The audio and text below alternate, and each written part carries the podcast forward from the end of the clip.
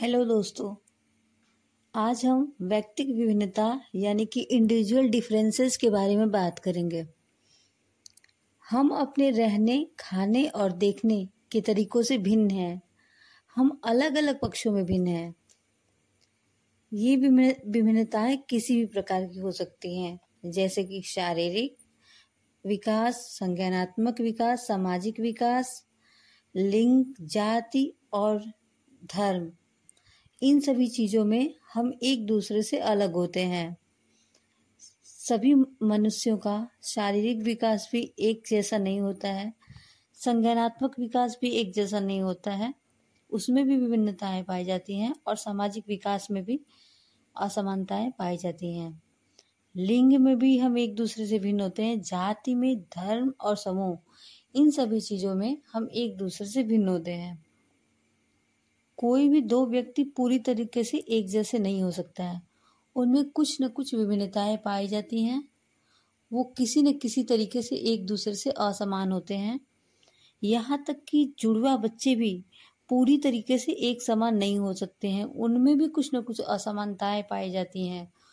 वो भी किसी न किसी प्रकार से एक दूसरे से अलग हो, सकते हैं।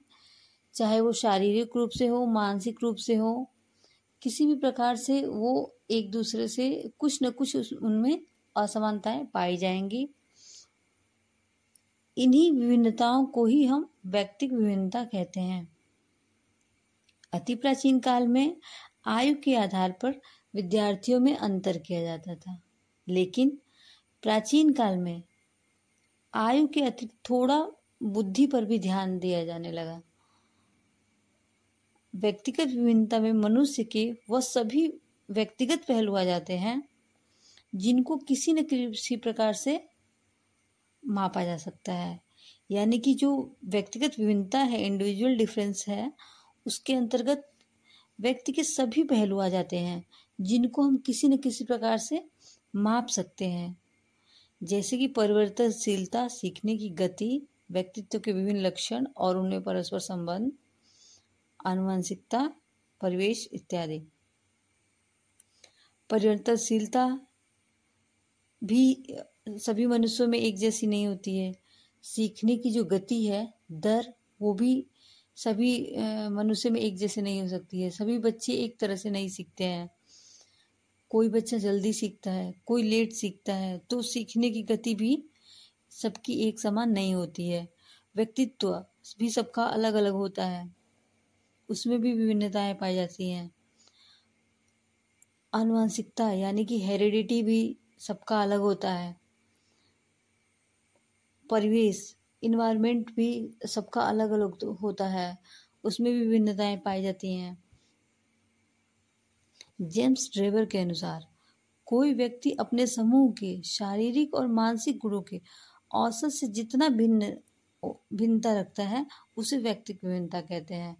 जेम्स ड्रेवर कहते हैं कि कोई भी व्यक्ति अपने समूह के व्यक्तियों से शारीरिक रूप और मानसिक रूप से जितना भिन्न है, जितना वो अलग है तो उसे ही हम व्यक्ति विभिन्नता कहेंगे।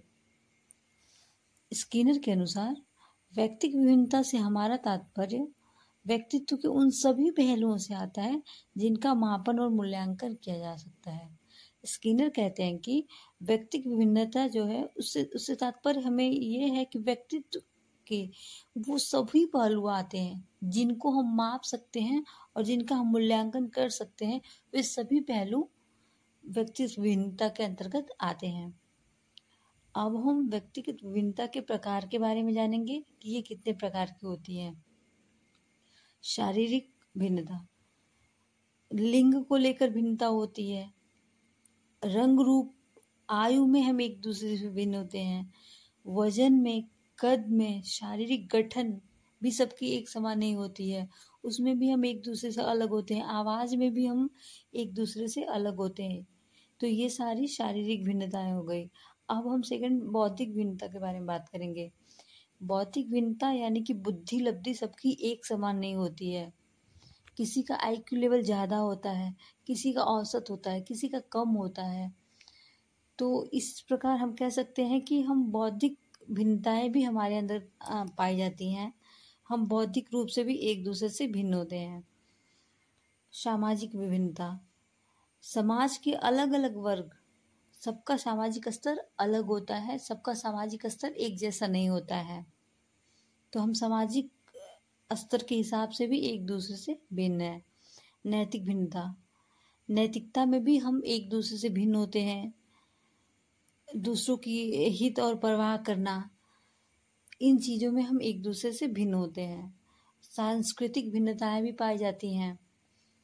तो ये ये सभी विभिन्नताएँ पाई जाती हैं। अब हम बात करेंगे कि कुछ बालक जो होते हैं, अंतर्मुखी होते हैं। और कुछ बहिर्मुखी होते हैं। इसका मतलब अंतर्मुखी का मतलब ये हुआ, कुछ बच्चे जो हैं, वो समाज में इंटरेक्ट नहीं करते हैं, लोगों से बातें नहीं करते हैं। सोसाइटी में जाना, ज़्यादा लोगों से बातें करना, उनको पसंद नहीं है, वो बहुत कम लोगों से बातें करना चाहते हैं। तो वो अंतर्मुखी बालक हो गए और कुछ बहिर्मुखी होते हैं तो उन, उनको सोसाइटी में जाना, लोगों से बातें करना, दोस्त बनाना, ज़्यादा लोगों से मिलना, ये सारी चीज़ें बहिर्मुखी बच्चों को अच्छी लगती है, वो ज़्यादा सोसाइटी में ज़्यादा लोगों से मिलते हैं इंटरेक्ट करते हैं। तो इस प्रकार हम कहेंगे कि व्यक्ति विभिन्नताएँ वाली, जो विभिन्नताएँ हैं बच्चों में, उनको पढ़ाना शिक्षक के लिए एक चुनौतीपूर्ण कार्य है। क्योंकि बच्चे सभी प्रकार के होते हैं उनमें बहुत सारी विभिन्नताएँ पाई जाती हैं। जैसा कि हम लोगों ने देखा है कि बच्चों में बहुत प्रकार की विभिन्नताएँ पाई जाती हैं। तो इन प्र, इस प्रकार की विभिन्नताओं को देखते हुए एक शिक्षक को सारे बच्चों को एक साथ पढ़ाना एक शिक्षक के लिए चुनौतीपूर्ण कार्य है। थैंक्स।